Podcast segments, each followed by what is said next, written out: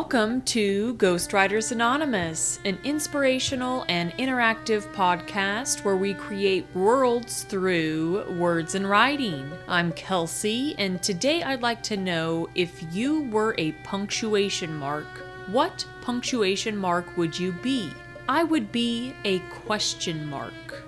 So today I am going to test out a new microphone, see how I feel about it. More importantly, I'm going to share a story that I wrote this year for our 2023 Spooky Story competition for work. It's an in-house competition. Essentially what we do every year at work is write stories based on people we work with, scenarios we've dealt with at work, the lore of work, etc., etc. There are a few categories that you can win in best use of characters, scariest, funniest, and best overall. I think that's all of them. So mine won funniest in the department. There's a lot of inside jokes in this, so I hope it translates well. I titled the story Feed Me. Stacy sequestered herself in the privacy of the women's north bathroom, savoring a moment away from blaring phones. Her stomach rumbled, echoing off the stall walls like the final note in church choir practice. That was her stomach, right? Maybe she'd ordered Jimmy John's for lunch. They were always freaky fast. She flushed the toilet and a voice called out, Feed me. Funny, she hadn't heard anyone enter the bathroom. She was the only one on break. Firm rule no doubling up on break slots. But someone could have slipped in for a quick bladder reprieve. Hello? Stacy called out. No answer.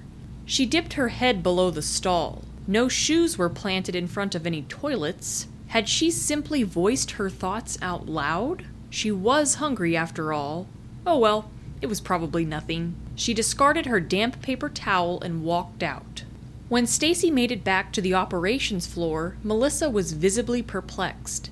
Did something happen while I was on break? asked Stacy. Melissa's fingers flew across the keyboard, drafting up a message to dispatch to all personnel on the operations floor. Well, Melissa ground out, someone left a used feminine hygiene product on the bathroom floor. That's the second time this has happened while I've been the on duty supervisor.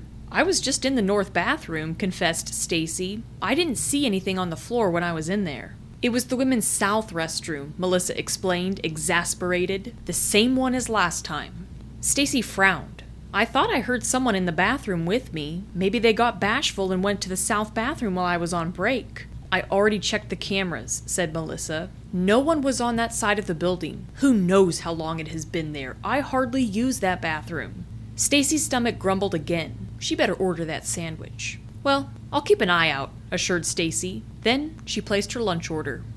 Emily's legs were just starting to tingle. That's when she knew her 20 minutes were up. She spent her entire break on the porcelain throne, watching TikTok videos and perusing her Snapchat messages. Feed me, commanded a voice.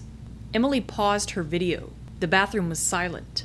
Kelsey, is that you? she called out. No answer. It didn't sound like Kelsey, but she did have a video playing. Maybe it was Daniel in the men's restroom next door. He probably called his wife to deliver him food or something. She fumbled for the toilet paper. Empty. This happened to her a lot. A quick sweep of the handicap stall revealed a roll of paper towels, beckoning to her from the sink. She reached for them. Feed me, the voice commanded again. Emily froze. That definitely was not Daniel. Her hand hovered over the toilet. Feed me, Emily. Feed me. Obediently, she dropped the paper towel. Dustin closed out his Bitcoin tab and pushed his glasses up the bridge of his nose. His skin was dewy with sweat. It had been a particularly exerting bathroom session. He snaked his fingers up the toilet paper holder. Nothing. Great. He had five minutes to problem solve until he was due back on the operations floor. Feed me, resonated a voice. Excuse me? Dustin inquired, pushing his glasses back up his nose. Feed me, the voice demanded again. Dustin didn't recognize it. Um, no, feed yourself, Dustin called back. Feed me, Dustin, feed me. As if in a trance, Dustin uncoiled the cardboard toilet paper roll and flushed it down the toilet. Jamie didn't want to be at work today. She had a bad case of period bloat, and her acid washed jeans felt like a boa constricting her bowels. Vacation wasn't an option. There wasn't enough staffing for that. Even worse, she had signed up for overtime today. A little extra cheddar was needed to pay off her meat slinging headhunter.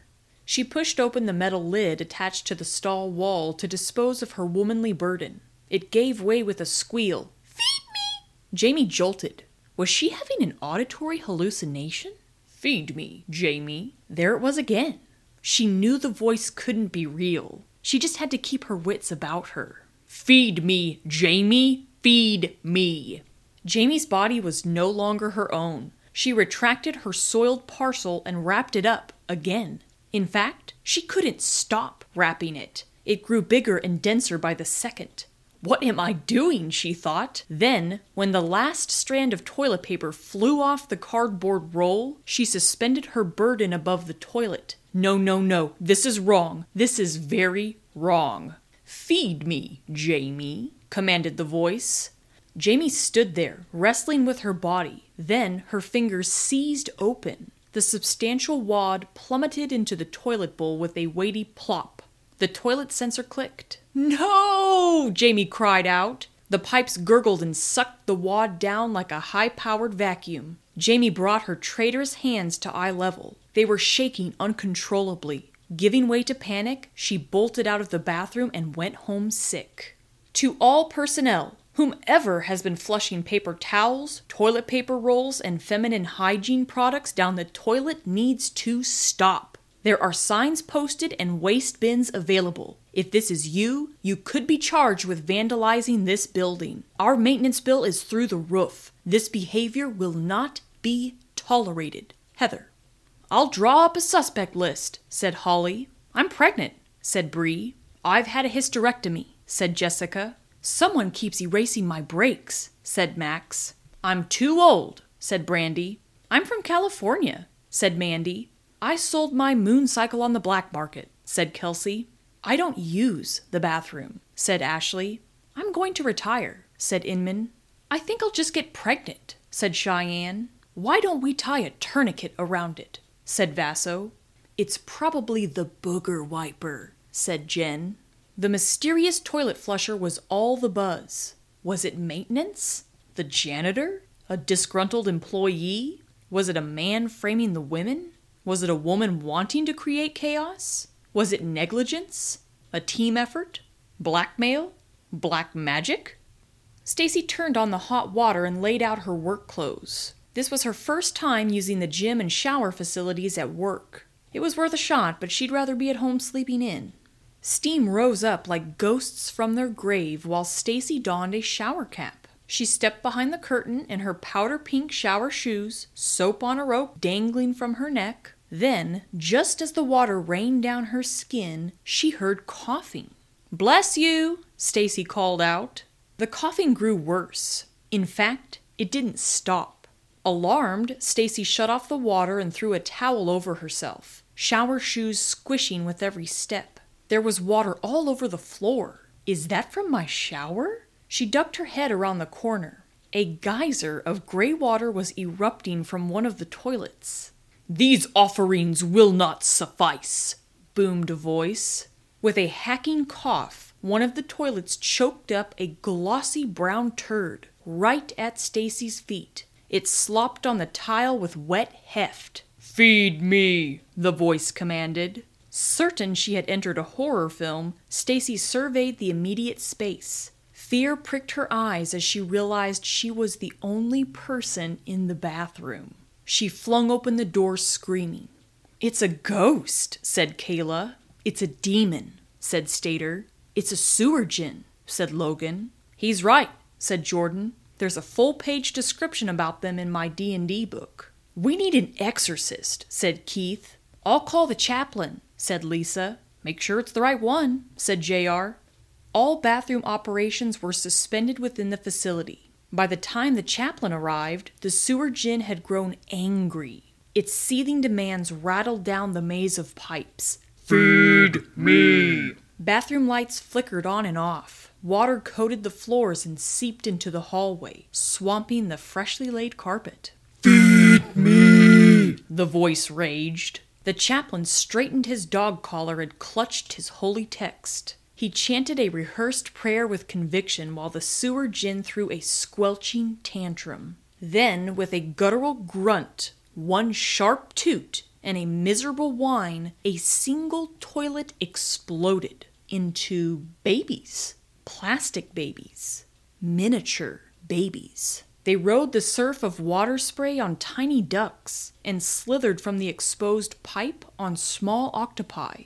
They took up residence in the facility like mischievous fae, watching from every corner, every nook, every vending machine coil. Were they a blessing or a curse?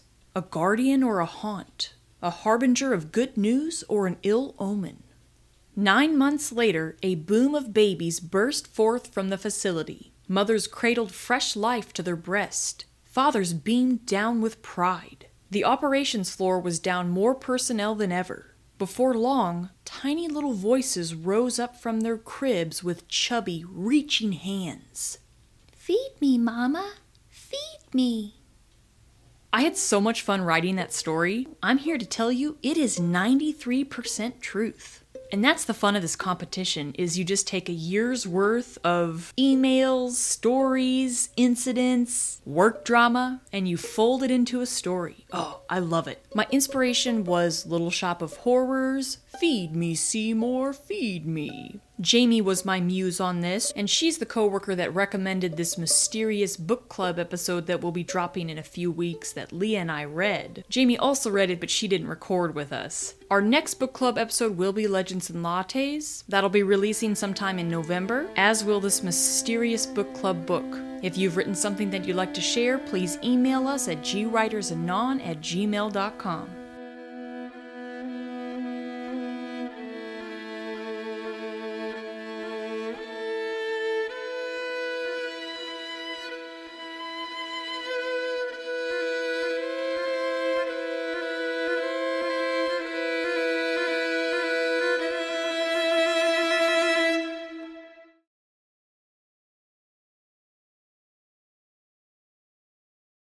It had been a particularly it had been a particularly it had been a particularly particularly it had been a particularly exerting bathroom session.